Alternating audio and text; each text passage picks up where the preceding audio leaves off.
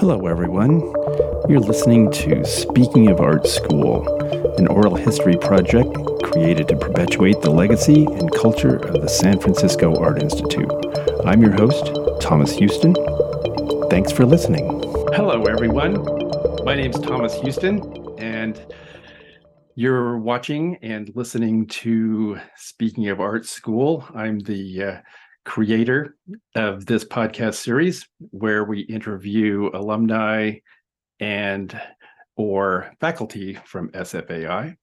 And today we're going to be speaking with artist and musician Dave Goetz, who's most well known for being the drummer for Big Brother and the Holding Company, associated with Janis Joplin, of course. And he graduated from the Art Institute in 1964. I graduated from the Art Institute in 1984. I was a painting major and started this podcast about 2 years ago. And this is episode number 9. Awesome. So we're rolling. Yeah. How are you? Good. I'm good. Good to see you. Yeah. Sorry nice about to see you too. I already introduced you, but I'll introduce you again. Dave Goetz. Graduate from San Francisco Art Institute, 1964. Is that correct? Yeah, 64. Is. Okay. And mostly well known for being the drummer for Big Brother and the Holding Company. And I think we'll start. I'll just kind of turn it over to you and get a little background about where you were from and how you came to San Francisco, and you know, maybe a little bit about your journey there, and we'll just keep going. And I've got photos that you sent me in a folder that we can talk about your artwork and music as we go along. So okay. How I came to the Art Institute is that I came in 1960 to San Francisco to go to the Art Institute, which I think was still called California School of Fine Art. At that moment. It was about to change. But what had happened was that I had gone to Cooper Union Art School in New York from the time I was 17 to the time I was 20.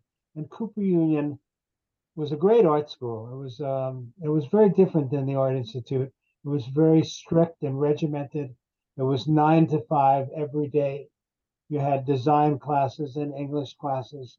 And then second year, in my first year, I actually started to study architecture, was my intention. But anyway, I didn't go there. I started to paint in the second year.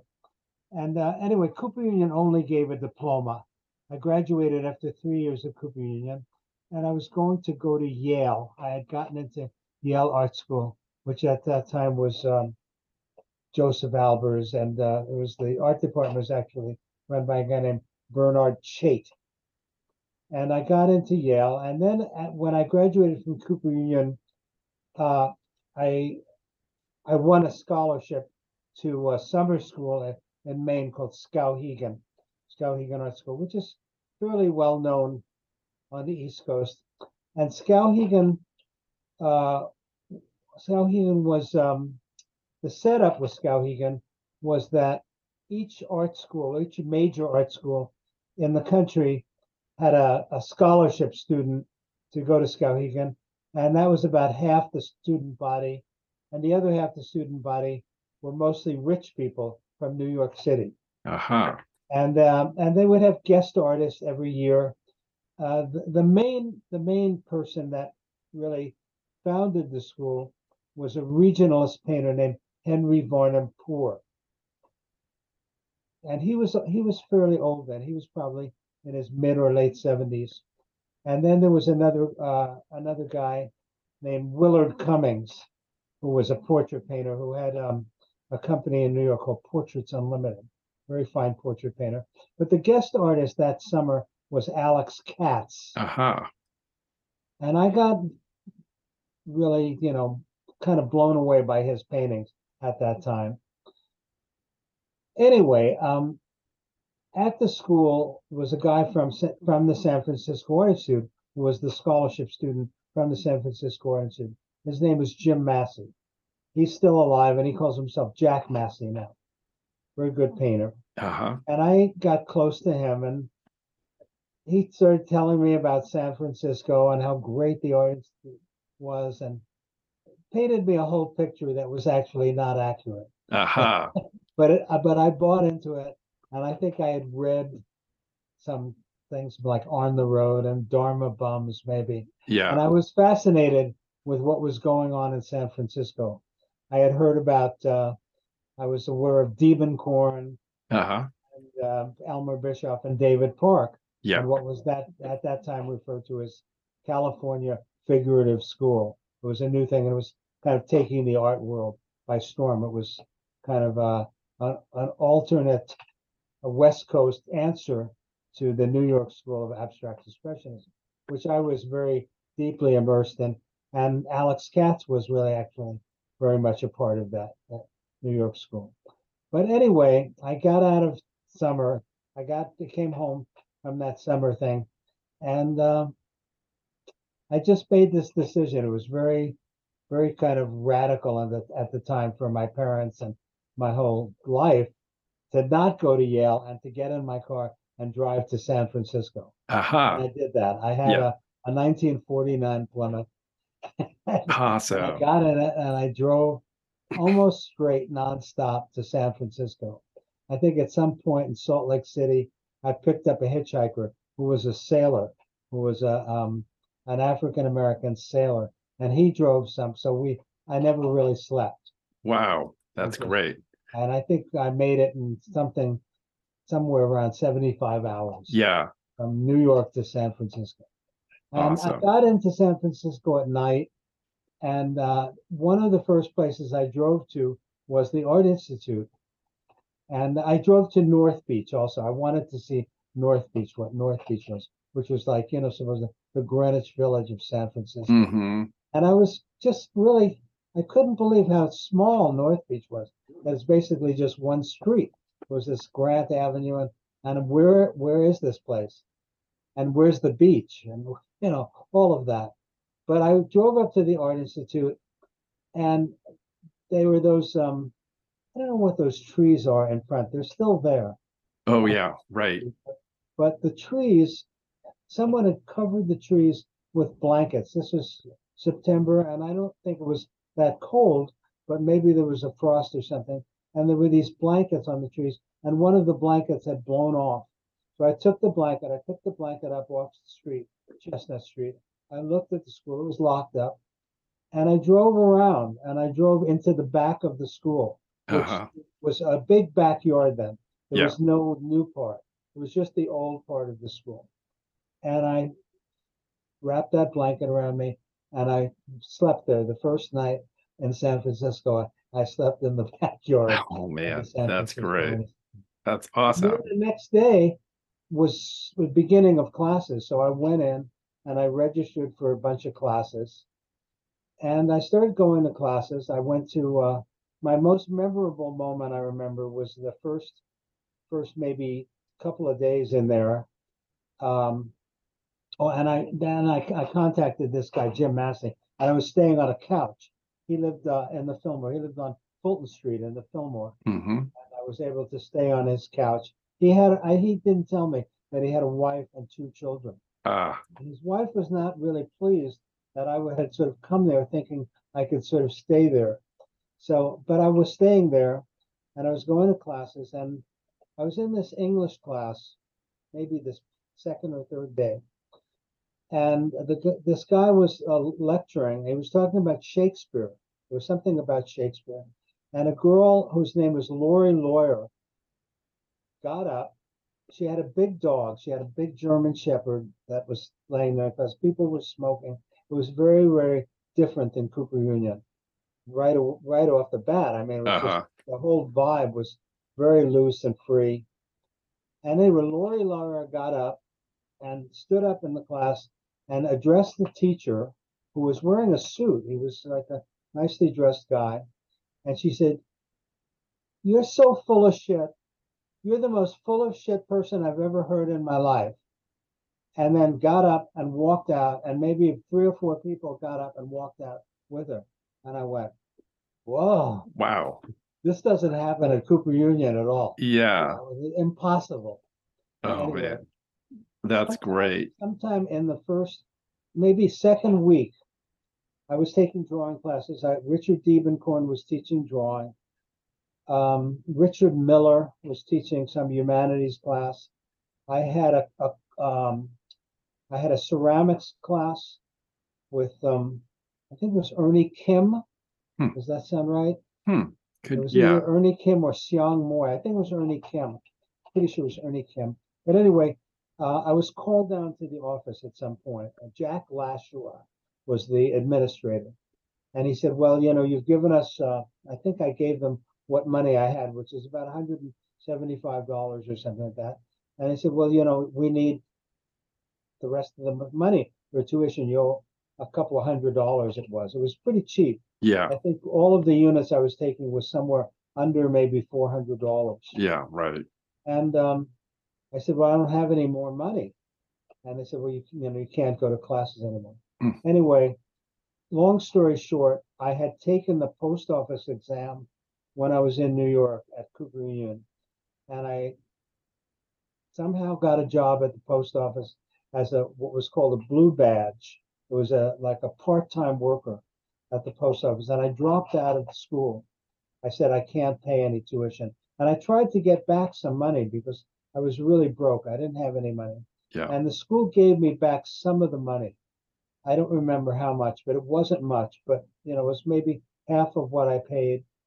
And I had a little money to live on. And then I got this job, and I started working at the post office. And I worked at the post office for 10 months. And then in January of 1961, I came back and I registered again.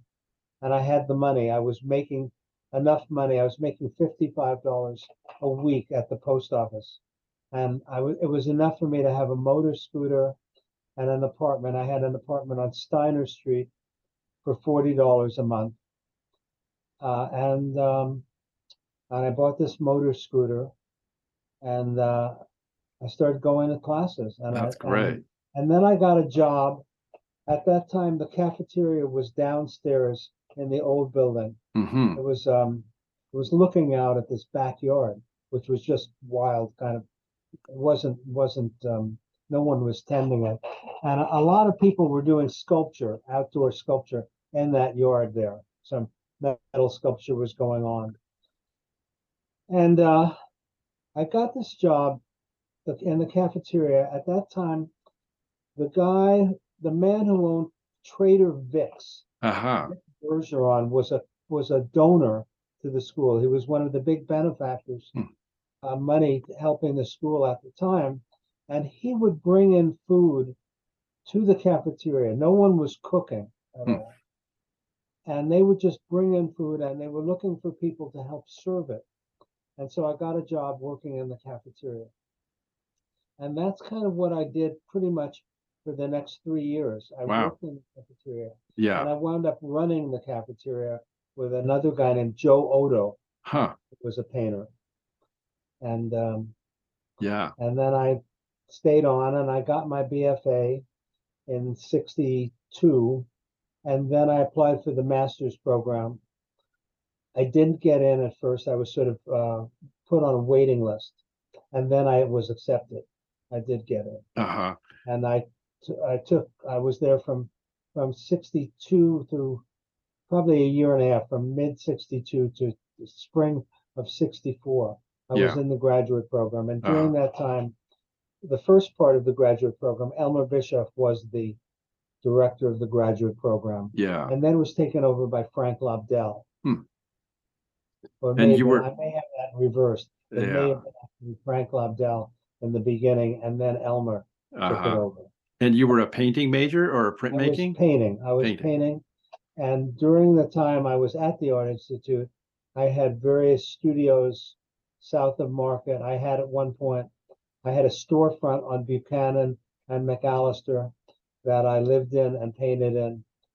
At another point, I shared a studio with on Minna Street, which is at that it's all different now. But Minna Street was south of Market, and we found this old shoe factory.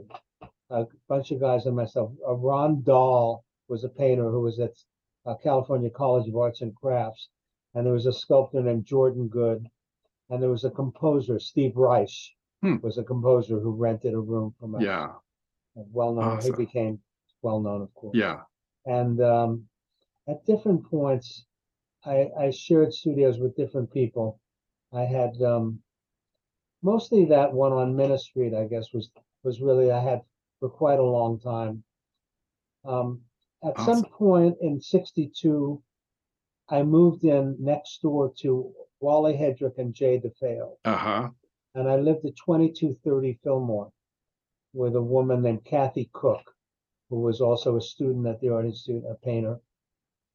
And we became very close with Wally and Jay. Yeah. And also during that time, in the right from the beginning, I should say, at some of the very first parties, and even maybe before I was a student, probably in the fall of 1960, while I was still just working at the post office and kind of hanging out at the school and going to parties at the school.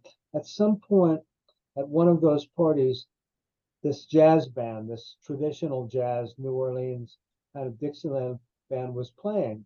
And they were all mostly faculty members that I recognized. Elmer Bischoff was the trumpet player, and Wally Hedrick was the banjo player. And I think the drummer originally was Bob McChesney, but I can't remember. But at some point, I saw that, you know, that I should play drums in this band.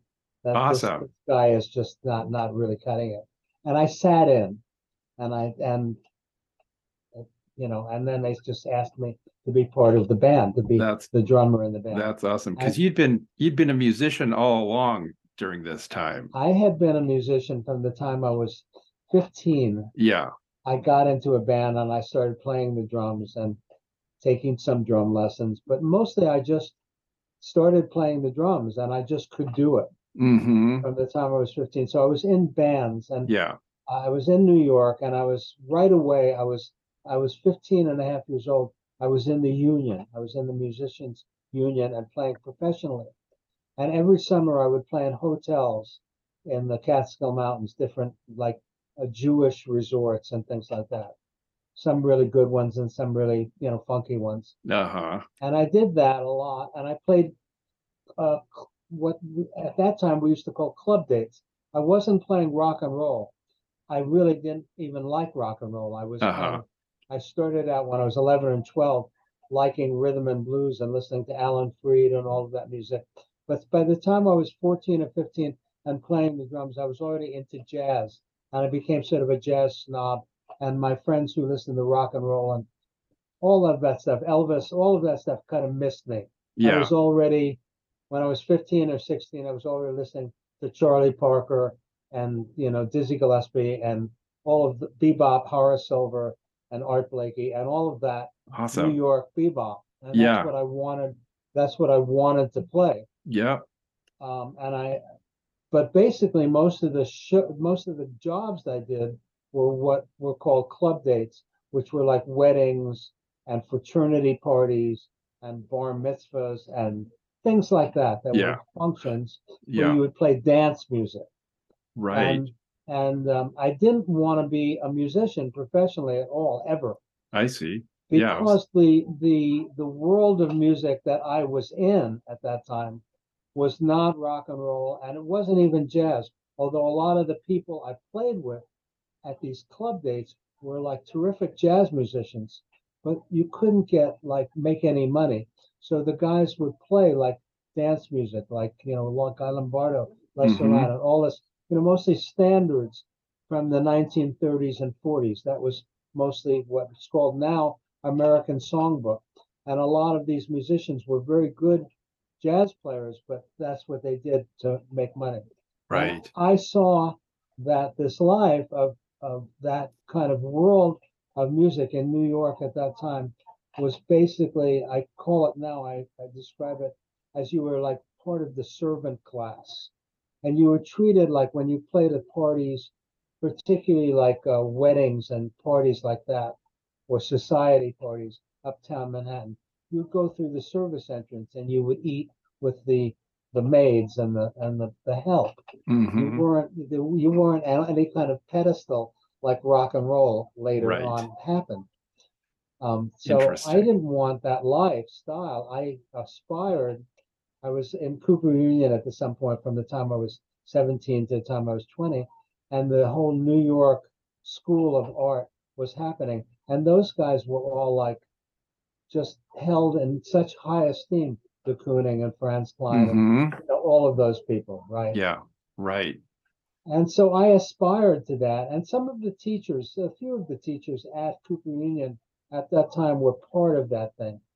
And at one point, I remember even when I was like maybe 18 or 19, I got a gig playing at the Artist Club, for a party at the Artist Club, which was like on, I think it was on 13th Street, somewhere between 3rd and 4th Avenues.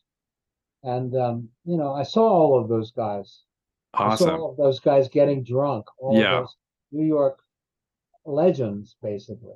Right. And I really aspired to that. And, and so that's why that was part of the appeal of being an artist. I wanted to, you know, be on a social level and an intellectual level that was treated with, you know, honor and respect. Mm-hmm. I thought of art, and it was also another real factor in my determining going to art school was that some of the guys I was playing with, some of the young guys who really wanted to go into jazz, would practice like 6-7 hours a day. Were really serious. Mm-hmm. And they were getting into places like Juilliard and Manhattan School of Music. And I never really was that kind of a player. I was more like a natural. I played gigs and I could just do it. And I had a good feel for drumming that right from the get-go, from when I picked up drumsticks, people started hiring me. They wanted, because I had just could lay down a very good solid beat. Right. Kind of. But I didn't ever practice a lot. I didn't really learn to become a good sight reader. I didn't develop my chops, my technical chops. So I thought my future as a jazz musician is too tentative. It doesn't look good. Whereas like drawing and painting, I would get into that. I could draw like 7 or 8 hours a day. I could go right. and just get into things like that and just really draw. And I love to draw and I love to paint. And it's just something that I wanted to do all of the time. So that was, you know, really part of the decision too. Yeah. But, you know, but all of the time I was doing this, I had parents that said, how are you going to make a living? My parents were working class people. And and my father really worked hard. He worked 14 hours a day. Yeah. He had like a grocery delicatessen kind of thing. And so anyway, you know, I was just inundated with that all of the time. How are you going to make a living? How are you going to make an artist? How are you going to make money as a painter? You know, and they actually loved that I played music, because they never had to give me any money. I would go on a weekend and play. Sometimes I'd make $50, which in 1956, 57 yeah. was a lot of money for right. me, for a kid. Yeah. You know, so sometimes in a weekend I'd make $100, and my parents were very impressed. My dad was probably making $100 a week or something. Oh man, yeah. So yeah. music was okay. They liked that I did music, but at the same time they didn't want me to be a musician, because in their mind, musician was like a klezmer. Mm. Something like one step away from being a gypsy, yeah, right, or some kind of person like that. And yeah. It was like the servant class. They looked at that as like gypsies, as like it's not a solid way to make a living. Mm-hmm. They would have liked me to be an architect. Yeah, if I had stayed with architecture, they would have been very happy. Yeah, or if I went to study medicine or law or something like that. Those were the kind of things. So I really wanted to get away from that. Yeah. My thing of getting in my car and driving 3,000 miles and not going to Yale, which also had something to do with that too. So, right. Yeah. Yeah. So there I was at the Art Institute, and I was part of this band. Now I was the drummer in this band that played at all the parties. And because I was in the band, I got very close to some of the older guys, like Elmer and Wally and people like that. Yeah, that's awesome. That's great. Yeah. Did your experiences with art, how did that influence you coming from New York to San Francisco? Did that seem like you were on the right track? Did you feel like you had gone to heaven, or did it seem something else? I was very New York, and I was doing like little Alex Katz paintings in a way when I first arrived. I don't know if you have any. There was a self-portrait I did when I was 20. It's very Alex Katz-ish. Oh, and I started doing stuff like that, and you know, no one at the Art Institute really was interested in that. Right. And you know, I tried different things. Eventually, I started to really pick up on what was happening in the school, the sort of the style, the vibe of the paintings. And you can see that this was this painting here, the self-portrait. Let's see here. I think the first painting I did when I got to San Francisco, and then this was a painting. This reclining nude painting was a painting I did at Skowhegan. Oh, there we go. With Alex. Then when I started to draw and people with people like Diebenkorn and people like that, I started to get influenced by that style. Right. And you can see kind of that coming into the work. Yeah. Interesting. Let's see. I was just, you know, I was a student. I was very much a student and wanted to, you know, please the teachers, I would say. Right. It was a long time in my art career, personally, where I really found something that I did just because I wanted to do it. Yeah, right. To really please myself. But while I was at the Art Institute, I very much was part of that milieu and really wanted to do something that was relevant in that context. And the people that most impressed me, I'd say, were Frank Lobdell. Frank Lobdell, his paintings really moved me. Right. I really saw something in his paintings that really was meaningful to me, that there was a kind of abstraction, but had some kind of like personal imagery to it. And that was a big word. That was a big phrase that you heard a lot. Yeah. From people at that time, was personal imagery was a big word at the Art Institute. And a lot of people were searching for their sort of quote unquote personal imagery. So within a sort of like abstract expressionist framework, the granddaddy of all of it was Clifford Still. Yeah, for sure. Let's see here. He was looked up to almost like as a god figure. Right. So some of these paintings here. This is. Let's see. This is definitely these paintings down here that I'm talking. These were at the Art Institute. These were things that came out of the Art Institute experience. And this nude here was at the Art Institute. Okay. Everything else that's up here is my own work later on, really. This was a painting. This painting called Sharks was a painting that I did probably at the time of my entry into the graduate program. And it was like it probably was one of the paintings. These two paintings here, Blue Pole and Sharks, were paintings that I submitted for the Fulbright, that got me a Fulbright. So these two paintings were both very successful within the context of the Art Institute. They were really, you know, people liked them. Yeah. Frank Lobdell in particular liked Sharks. They really loved that painting. And I submitted both those paintings to the Fulbright committee and got a Fulbright. Oh, that's great. This is when I got my master's. Yeah, I'm gonna try to. This was other painting that's called Traded for Drum Set. So your experiences at the Art Institute, it was kind of turned you in a different direction than where you would have gone if you'd have stayed at Cooper Union. Absolutely. Yeah. Oh, absolutely.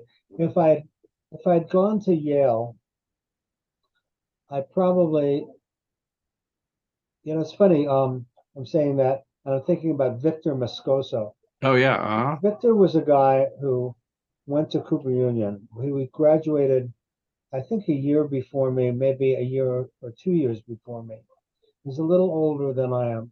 And Victor got into Yale and went to Yale and studied all of that color theory with Albers people and all of those Bauhaus guys who came over and were hired by Albers to teach at Yale. And you see it in the posters that he did. Right. And when I came out here, one of the things I did, you know, I didn't really know a lot of people. I knew this guy, Jim Massey, but most of the people that I hung out with were the New York expats who came out to go to the Art Institute. And Victor Moscoso was one of them.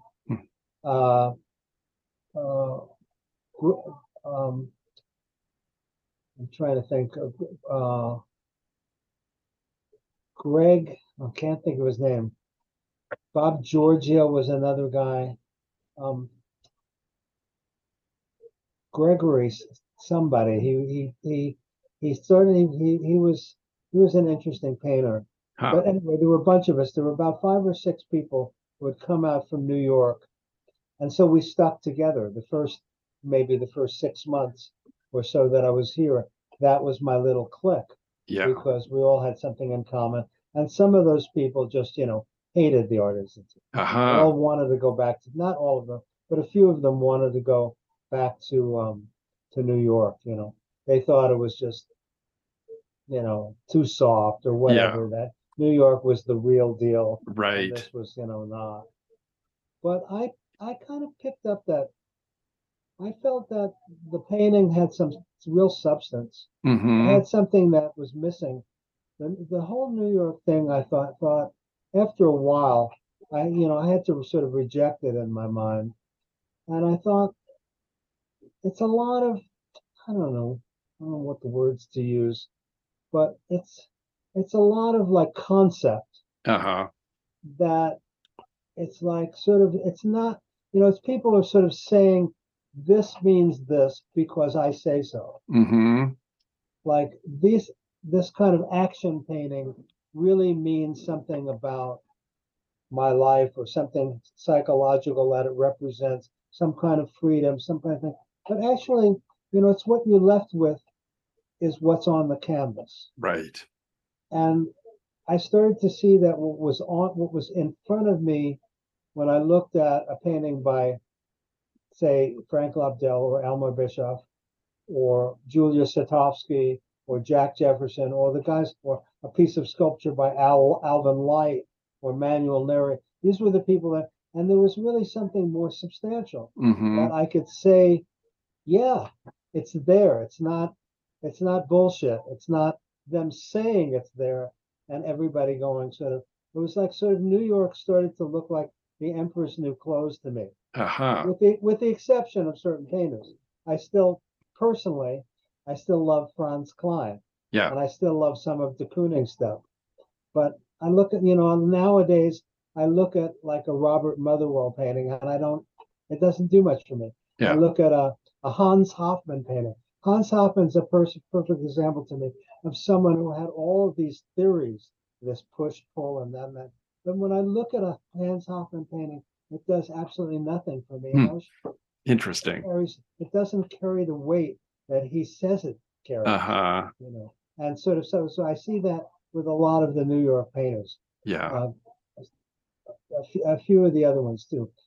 I'm still kind of up in the air about some of Alex Katz, but Alex Katz always impressed me. He had something, some kind of stylistic thing that was sort of, you know, some kind of a touch. Yeah, that was very special. Right, that made his work kind of transcend the flatness and the sort of like slickness, I would say. Right. Yeah. Absolutely. Yeah, so has your art and your music, have they both continued on just kind of parallel your whole life? Well, I didn't do, I sort of really, I really had to give it up. I really had to, when I joined Big Brother and the Holding Company. Oh, this is what happened, basically. I was, I went on a Fulbright and I lived in Poland for a year. And that's a whole other story of why I chose Poland. Yeah, but I did. I chose Poland. It was a possibility that one could go there. And it was a communist country, of course. And it was very poor. But there were a lot of things happening in the arts in Poland, particularly in film and things like that. And there's also a lot of things happening in painting and posters, particularly at that time. So I was really attracted to art that was coming out of Poland. I went there and lived for a year. And during the time I was there, I lost the studio that I had. They had given me a studio at the Academy of Fine Art in Krakow, and I lost it, and I started to just hang out at this jazz club in Krakow, and the same thing happened. I sat in on drums one night, and all of a sudden I was like in 6 bands. Wow. I was traveling all over Poland, playing with these jazz groups and making a lot of money. Wow, that's great. The average like worker in Krakow or Warsaw at that time made a certain amount of money that was like the equivalent of somebody in San Francisco who might make $500 a week now. Wow. You know, yeah. It was very subsistence living. And I was making like 4 times that playing music and also receiving a very large stipendium, what they call stipendium from the Fulbright thing. So I, you know, but there was nothing to buy. And I mostly spent it on just buying things for people and partying and paying for dinners and drinks for everybody all the time. That's great. But anyways, so I just started to play jazz again. I just couldn't paint. I didn't have a studio anymore. The Communist Party that ran the Art Institute all of a sudden kind of moved me into this studio, and they moved other people in. And then there were 5 people, and then there were 10 people, and then there were 40 people, and I couldn't paint anymore. So I started to go to the jazz club. I started painting. I started playing music again. I really hadn't played much music except with the Studio 13 band, and the whole time I was in the Art Institute from 1960 to 64, 65.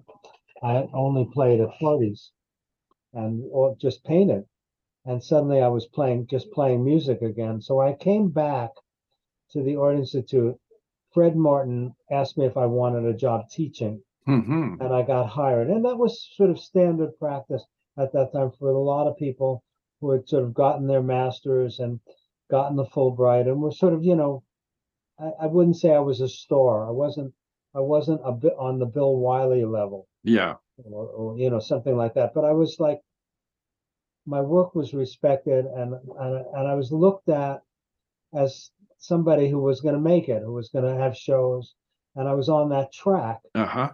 Like I probably, a lot of the guys who came out of the Art Institute at that time, who came out of the master's program, the graduate program, sort of wound up like teaching 1 year at the Art Institute, then getting a job at some small college, and eventually after like 15 or 20 years, becoming the head of the department, and then retiring in their late 60s or early 70s and having a nice retirement where they could just paint. And I was on that track. I was going on that track. And I was teaching at the Art Institute. I was teaching beginning and intermediate painting. And I also wasn't making enough money doing that because the classes just paid, I think it was like $35 or $40 a class that the teachers made. So unless you taught like 5 or 6 classes, it wasn't good enough. So I had these 2 classes, and I also was working at a restaurant in North Beach called the Old Spaghetti Factory as a cook, because I could, at this time now, I had run the cafeteria. I'd worked in the cafeteria for like 2 or 3 years, and instead of food being brought in by Trader Vic's, leftovers from Trader Vic's, we actually started cooking meals, and we would serve lunches.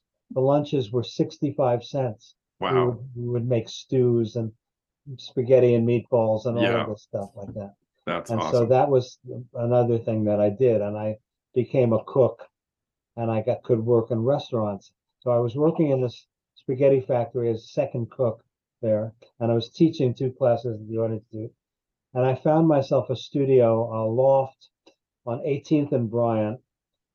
And I was living, sometimes I had an apartment in North Beach up on Kearney, but sometimes I would live at the loft on 18th and Bryant.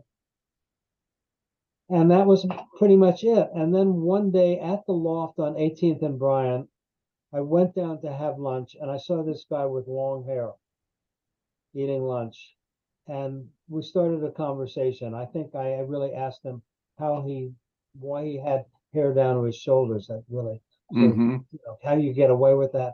Because it was like, I knew he was working in one of the places in the neighborhood, and it was mostly a kind of working class area. It was sort of the industrial part of the Mission. Right. And this guy was Peter Albin, who was the bass player in the band called Big Brother and the Holding Company. And he told me he played bass in this band, Big Brother. And I said, oh, wow, I'd seen a poster up at the Art Institute for one of your shows. And it really knocked me out, because there was a poster that said Big Brother and the Holding Company. And it showed a picture of a yogi sitting on a bed of nails. Oh, yeah. And I thought, wow, what does that have to do with music? It's sort of, you have to make this jump in your mind. And this was, this was also the beginning of the whole psychedelic period. Right. And things like that were sort of happening.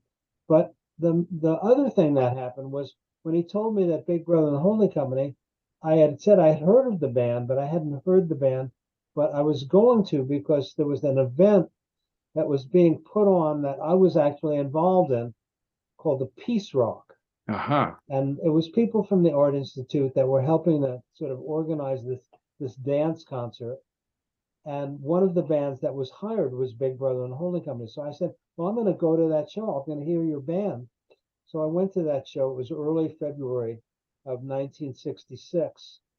And I heard them, and I thought they were really great. And this is before Janis Joplin or anything. Yeah. They're just four guys. Yeah. And there it is. Yeah, that's the original Big Brother poster. That's awesome. So there were four guys, and they were just kind of something really great about them. It was really like almost very far out contemporary music with a rock and roll beat. But I didn't think the drummer was good. The drummer was weak. And when I saw Peter the next time at my studio, I said, if you ever get rid of that drummer, give me a call. I'd like to be in. I'd play drums in your band. Awesome. At this time, I'm thinking to myself, I could be in this rock band, and I'd still be teaching at the Art Institute and still painting, and I could do that. Right. And there was another band that had already started up at the Art Institute called the Mystery Trend, which was started by a couple of people at the Art Institute. Ron Nagel, a ceramic teacher, so a young ceramics guy who was having a lot of success already in his career. And Ron played keyboards and wrote songs.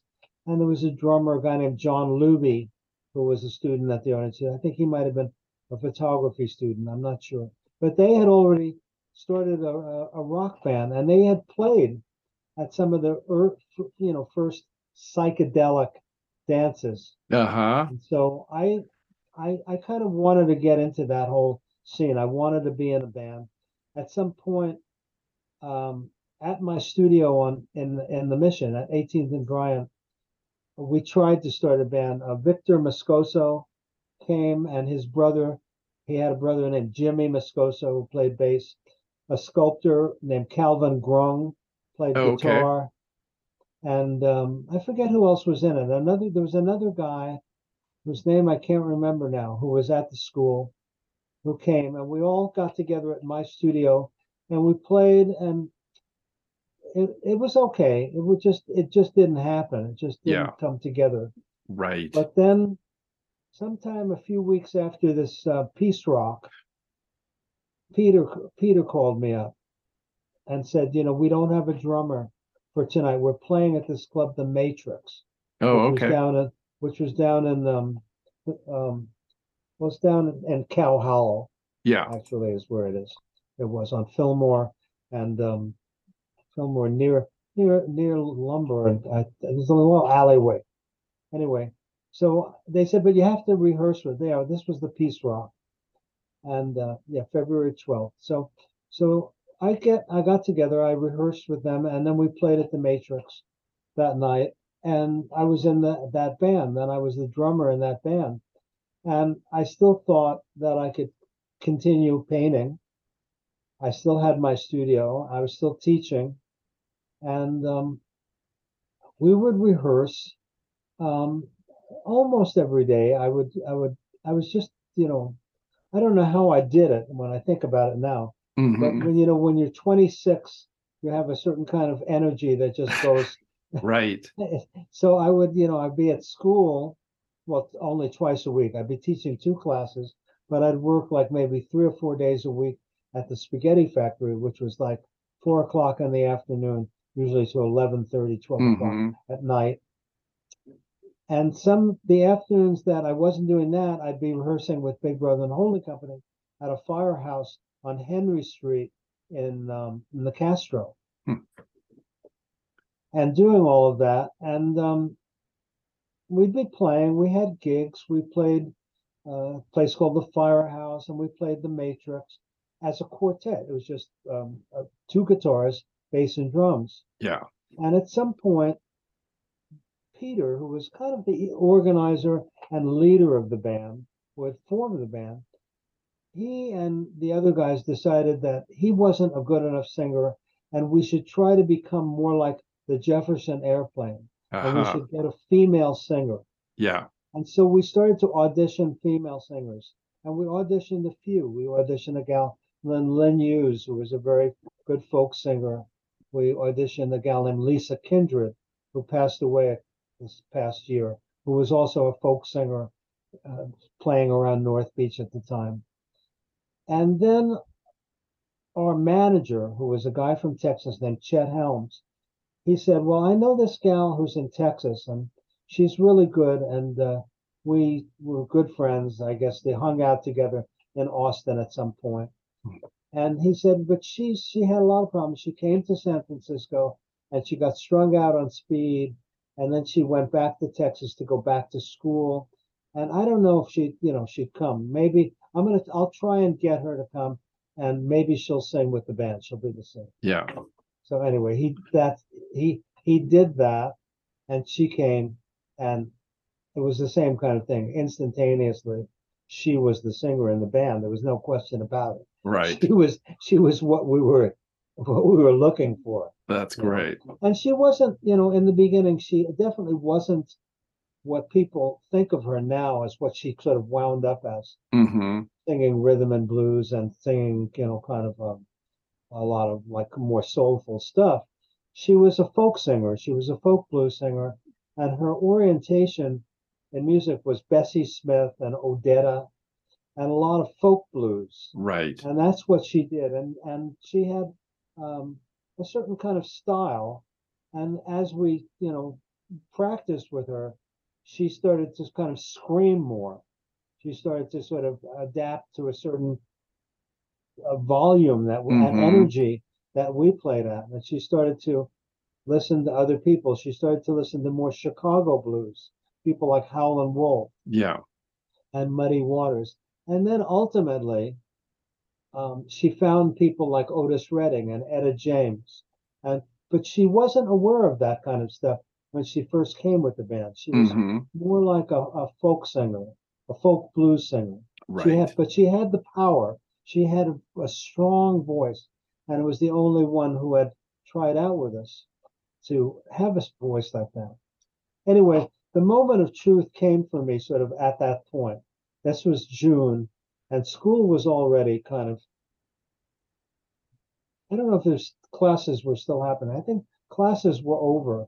But at some point, Fred Martin came to my studio, and it was kind of the decision as to whether he was going to rehire me to teach. And already at that point, I think a lot of people knew that I was in this band, that I was playing and performing with them over, around the city. Mm-hmm. And the band was already getting a reputation. I don't know how much Fred knew, but Fred knew what my painting was. And he knew that my painting in some way was like very influenced by the teachers that I'd had. Yeah. The people who were the older guys. When I say the older guys, let's say if I was 26, Frank Lobdell was probably 43 or 44. Mm-hmm. So was Jerry Hatovsky and Jack Jefferson. And those were the guys. And Diebenkorn was in his, still in his 40s. And so that was, you could see that in my work. My work, I wasn't copying those guys. Yeah. I was doing something that was my own interpretation of what that painting, that style of painting was about, my own idea of it. But Fred asked me this question. He was looking at my work. We were sitting there looking at this painting. And he said, would you be doing this painting if you were on the moon? Hmm. And it was kind of an odd question to ask at the time. But I thought about it, you know, mm-hmm. I thought about it, and I understood something right then and there that he was saying in some way that the painting had a lot of meaning within a certain context. Mm-hmm. But if you took it out of the context, if I was out of the context of the Art Institute, if I wasn't teaching at the Art Institute, if I wasn't going out and drinking with Jack Jefferson and Frank Lobdell, right, and, you know, being part of that scene, would I be doing this painting? And that, and the answer was no. Yeah, right. The answer was no. And the answer at the same time was, if I was on the moon and I had a set of drums, would I be playing the drums? And the answer was yes. Right. At that time in my life, that was the truth. I was loving playing the drums. I was having a ball being in this band. And at the same time, I was, when I'd go and paint, it was like I was struggling. I was trying to find something. I was trying mm-hmm. to look for something. I was trying to, in some way, break loose, but not break loose. I didn't really, you know, it was like, it's a moment of truth, I think, for any painter. When you get out of art school, what do you do now? What do you do? Yeah. You know, right. When no one cares about what you're doing, but you, and, you know, and you can't find galleries and no one's buying your stuff. What do you do? How do you sustain it? And I couldn't, but at the same time, I had something else that was really fun. Mm-hmm. And really, at the same time, it was fun. People were really like attributing a lot of meaning to it. Right. It was revolutionary, that it was part of a whole cultural change. Yeah. So I felt that I was really in some way part of something that was going to change the world. Mm-hmm. So that's great. That was, I think, the moment of truth for me. And then the real moment of truth came when Janice was now part of the band, and we were in July of 1966, and two things happened. One was everybody said, we got to live together.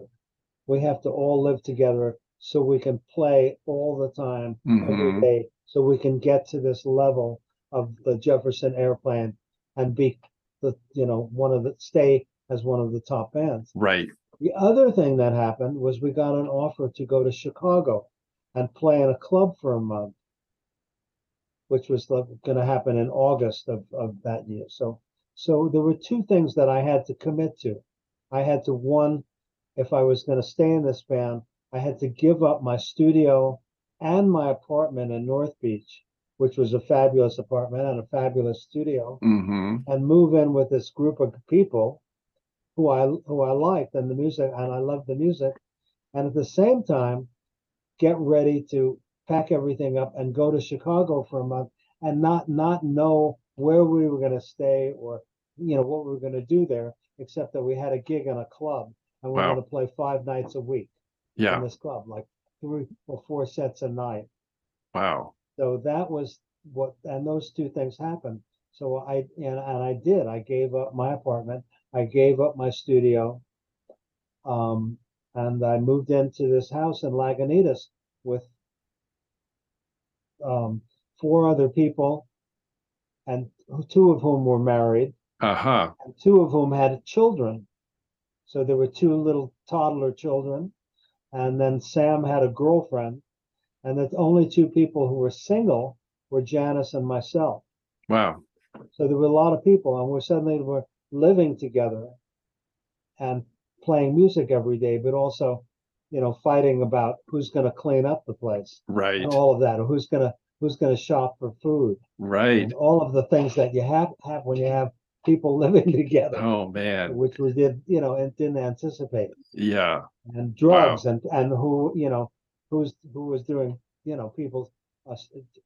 There was the, I didn't at that time, but there were some of the people in the band were using crystal meth. Sure. And that was like really colored everything. That, when you start to live with people who are staying up all night shooting methadone in their arms, it's like, wow, all of a sudden that's, you know, can you do this? Right. Can you stay and live with these people? Yeah, right, also, right. Can you either have to join them or get out of there and get out? Well, and I was thinking one of the things I was interested in asking you about, you've obviously seen a lot of stuff and a lot of people who haven't made it, you know, and you're still on the earth and you're still playing music and making art. And is there anything that you sort of would attribute that to, just keeping yourself creative and you know, not falling into some of the pitfalls, I guess? Yeah, well, it takes work. You have to keep a focus on it. And even though I really didn't do much visual art, I you know, every once in a while I would stay up and draw something or create something. At a certain point, you know, while I'd be on the road or playing rock and roll, I would do something. But really, I really didn't do much art. Almost 13 years. Wow, yeah. And I played music, and I really, at some point after, as the 60s were ending, and it all was crashing down, and Janis died, and the band broke up, and right, you know, and all of that was, you know, Altamont, everything was falling apart. At some point, I realized that I was a musician. I was a professional musician, and if I were going to continue as a professional musician and not be just in this one band, I would have to get better. I would have to, again, go back to where I didn't go when I was 16 and 17 and get to another level as a musician. Right. So I had to focus on that, and I did that, and I started to play with a lot of other bands and travel with other bands and make it basically as a rock musician, right, in the scene with several other bands and artists. But that all came to a close at the end of the 70s. And I found myself living in LA. I was living in LA, and I didn't know what I was going to do. I was sort of like, you know, at a crossroads in my life. I had actually gotten starting to get sober. I wanted to stop using drugs and stop drinking and stop living a certain lifestyle, which I had really gotten into in the 70s, early 70s, and drugs and rock and roll and the whole thing like that. And I wanted to get back to art, and I didn't know even where to start. And the funny thing about it was that my sister, I had a younger sister who's a fabric artist. Basically, she was doing a lot of batiking at that time, but she's a photographer now and a printmaker. But she was teaching art in high school, and she's a good artist, and she was doing batiking. So I thought, well, I'll try doing batik. And I went and I rented this studio in LA, in Santa Monica. I found a studio, a little small space that I could rent. And that was just an empty space. It had nothing. It had a bathroom downstairs below it and some water. But I thought I'll just rent this space and try to do batik. And I went and bought all of this wax and batiking, you know, pens and things like that. And I did a few pieces, and you know, it didn't do anything for me. And then I thought, well, what else can I try? And I signed up for a class. I looked at a catalog of adult education at that time. I was, you know, outside UCLA, and it was a screen printing class that was given at an artist studio in Santa Monica. It's a woman named Evelyn Johnson, who was a screen printer. And I thought, well, you know, I'd like to learn how to screen print, because I knew a little bit about screen printing, because at some point in the early 70s, I'd invested in a company that was printing all of the T-shirts, mm-hmm. print all the T-shirts for the Grateful Dead. Yeah. And I was very close to two of the artists that were doing the posters at the time. Yeah. Close friends of mine, Stanley Mouse and Alton Kelly. Uh-huh. And they had started this company, and they had come to me and say, you know, would you invest in it? And I did. So I had hung out there a lot, and I'd watched screen printing of T-shirts, and I knew what the process was, but I also knew that there was an art process that people called serigraphy at uh-huh. that time. It's a funny word. Yeah. And I thought, well, you know, maybe I could do art with screen printing. And I signed up for this class, and I started going to this class in Santa Monica Canyon with this woman, Evelyn Johnson. And right off the bat, it was like magic for me. It's like I had a feel for it. I just thought, I just you know, I just really liked when that ink hit the paper, the mm-hmm. white paper, and, you know, the effect of seeing that color and the cleanliness of the shapes. It just did something for me. It just right. awakened my painter instincts uh-huh. again. Really awesome. It was like a rebirth for me of the things that made me want to paint and made me want to be an artist. It just, you know, really awoke them up again. So that's what I did. I just started, and the studio I got, and said, instead of doing batik, I just cleared it out, and I bought a drying rack, and I built uh-huh. and I created a place where I could do screen print myself. That's great. And that's what I did for the next 7 years. Uh-huh. Awesome. I was a screen printer, and I got involved in screen printing in LA, and I joined the Los Angeles Printmaking Society, and I was part of the there's another one in San Francisco. Huh. As a member of that, I became the exhibition chairman of the Los Angeles Printmaking Society, and I showed in galleries, and I had different art reps, and I was that's what I did. That's great. Huh. And again, it's sort of like the opposite happened. I didn't really play the drums for like 7 years. Yeah. I got sober. I stopped using all drugs and alcohol. I became very involved in Alcoholics Anonymous. Uh-huh. I worked literally like I went like a job. I would go to my studio. I lived in sort of like the La Brea area. It's not really Hollywood. It's mm-hmm. south of Hollywood, the Park La Brea area, and I had an apartment there with my wife. I got married at that point also, but I would go like to my studio just like a job, almost like every day. Yeah. And I would cut stencils. I got very like focused cutting stencils, and I became very, very technically adept at the technique of serigraphy or hand screen printing. Yeah. Small editions. And I became like very adept at what they call split fountains, of mixing colors on the screen and being able to manipulate colors huh. on the screen and cut very exact stencils. And I would use lacquer stencils, but a lot of paper stencils. Hmm. Sometimes I had a light table, and sometimes I would do photo stencils with emulsion. But I became very adept at the technique,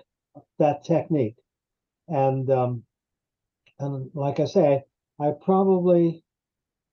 wasn't making a living from it. I wasn't making enough mm-hmm. to make a living, but I was involved in several galleries.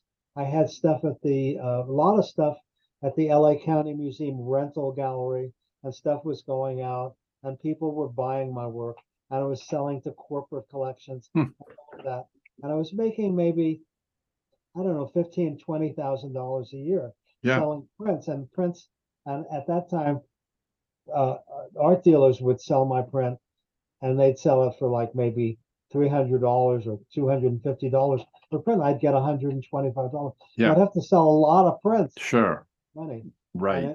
And 1 year, I think I made $12,000 or $13,000. So I sold a lot of prints, but it wasn't enough. So I had to go out and get another job.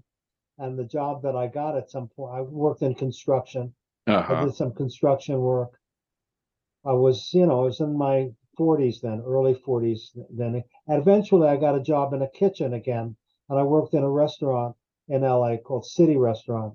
And I worked for two women who are like master chefs, who became famous chefs, Mary Sue Milliken and Susan Feniger, in this restaurant. And I got into that. I got into sort of like really learning, again, learning how to cook on another level. Awesome. Moving my level up in that way too. Yeah. So everything, your answer to your question is, how do you keep it going? You have to keep it going by, you have to continually have challenges. Mm-hmm. You have to try to raise your level all the time. That's great. You can never think I'm good enough now.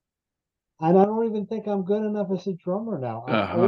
I'm like, I just turned 83 and I'm practicing, and I think I'm getting better. That's great. I'm actually and it's the same thing with art. I never like want to kind of repeat myself. I'm trying now much more. My art has really changed so much over the last few years. I'm really focused much more now on content, which I never thought. I've gone completely from really this great belief in abstract art to sort of like really wanting now to sort of say something very, not necessarily like social, or political, but something that says something that has meaning to me. Mm-hmm.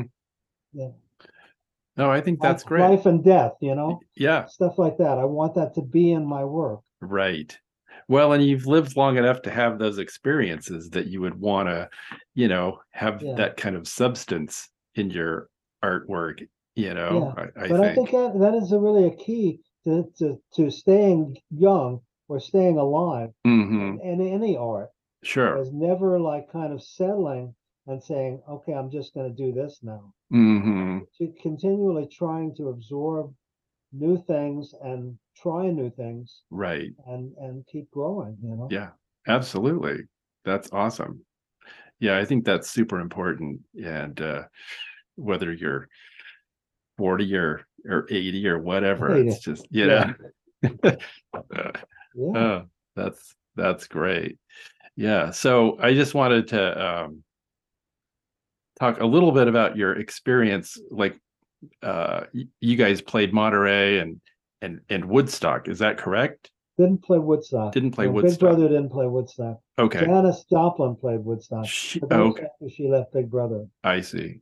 But we played Monterey, of course. Monterey. And that's, you know, fairly well documented. Yeah, right. And what about Altamont? Did you go there or play there? No. I think I was still living in LA. Oh, okay. Actually, I wasn't living in LA. I was living here, but I didn't go to Altamont. Yeah. I missed that, and thank God I missed it. Right. You know, I just yeah. Oh man. Interesting. Well, this has been a great conversation. I appreciate the sort of the scope and you know, how things kind of followed in your life. You know, you just go from one place. One of the other things, we just didn't get really into it.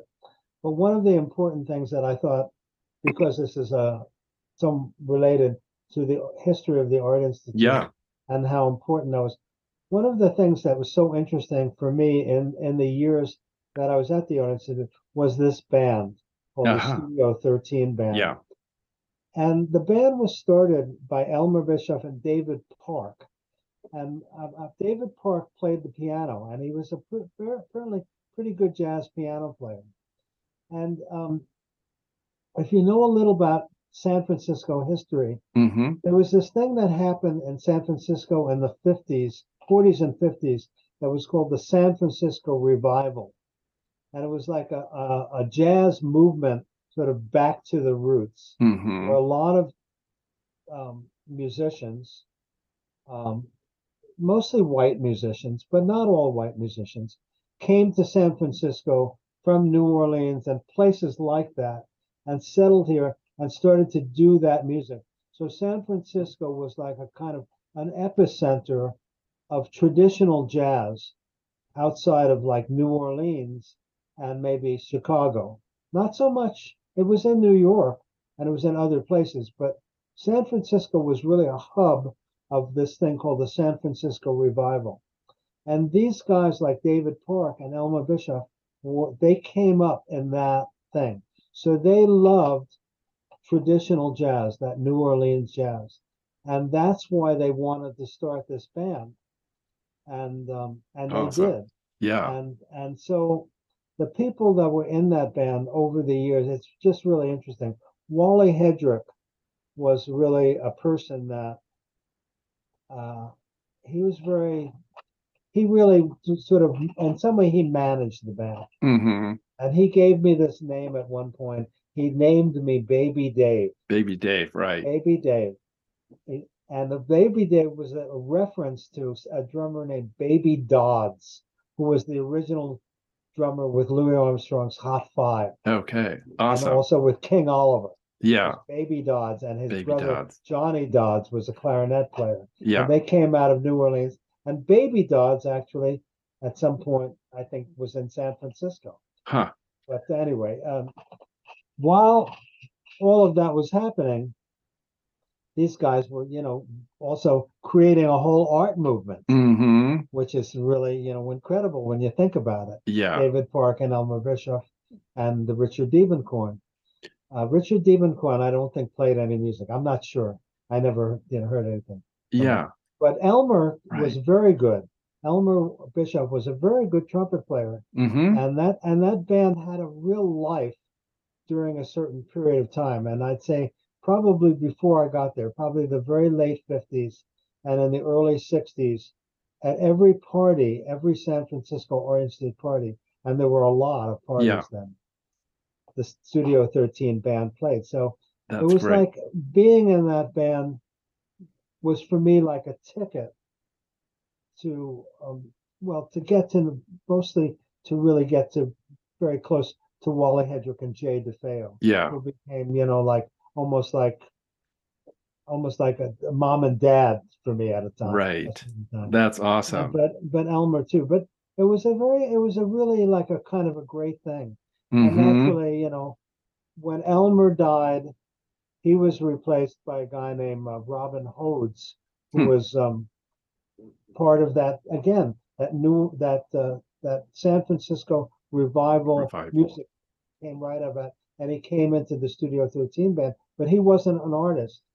But the guy who played clarinet was a San Francisco alumni named Charlie Clark, who started an advertising agencies and was like an art and advertising agency downtown. And another guy, John Saugan, was the trombone player. And he had gone to the Art Institute, but he didn't continue with art. He became something else. Right. But it was all came out of the school. It all came out of a certain kind of mentality that was very much part of the school. And for me, it was just a great, great thing. Yeah. And I even over the years, some of us have tried to keep it going, but when Wally died, I think that was really a closing moment. Elmer was gone, Charlie Clark died, John Saugan died, and then Wally died. Yeah. And the thing we tried to carry on, Richard Shaw and Mike Dixon, Willard Dixon, and myself tried to carry it on through a few things, and we played at a graduation thing on Treasure Island, and we played at DeRosa's event. Oh yeah, one time, and we tried, continuing to do it with the audience. But somewhere probably around 7, 8, 9 years ago, around maybe 2010, might have been the last time it ever really happened. Oh man, and it's really sad. But it's a piece of history. Yeah, absolutely. That I really. Still, I'm very proud that I was part of that. That's awesome. But, you know, anyway, just want to give that a plug. And yeah. It's really very much a part of my story with the Art Institute. Yeah. It's very much connected to the music and and that's great. Well, I appreciate that, you know, and I'm you know, am grateful that I got to see Wally and Richard perform one time in 1983 at Indian Valley College, and I didn't really know then that the history of the Studio 13 band. I just knew them as guys, musicians, you know, and so it's great. It's great. Jeff Gunderson, I sent Jeff. I was going through stuff one day last year, and I came across a VHS tape that had been made at a party out in Sonoma, out in Bodega. I think it was a Bodega where Wally Hedrick was living. But yeah, it was a really, really good tape, really good recording. Video recording of the band with Wally, myself, John Sagan, Charlie Clark, and Robin Hodes, and maybe the last record. And Jeff has the VHS, and he said he's going to make me a CD from it. Oh, that'd be. Has it, and he still hasn't made me the CD. Oh man! But I'm glad that Jeff has it. Yeah, it's in good in the archives of the school. Right. Oh man. Yeah. That's great. Well, this has been a great conversation. I really appreciate it. And I think, yeah, if there's anything else you wanted to say, we've covered a lot. This has been great. And I really appreciate it. It adds a lot to the, you know, continuing and perpetuating the legacy of the Art Institute to have these kinds of recordings, and I'm really happy to have had this conversation with you, and I think it's great that you're doing this. Oh, thanks. It's really thanks. Yeah. Contribution. You've been listening to Speaking of Art School, an oral history project created to perpetuate the culture and legacy of the San Francisco Art Institute. I'm your host, Thomas M. Houston. If you're an alumni of SFAI and would like to participate in this project, please contact me at thomasmhoustonartist@gmail.com. Please stay tuned for upcoming episodes, and as always, thanks for listening.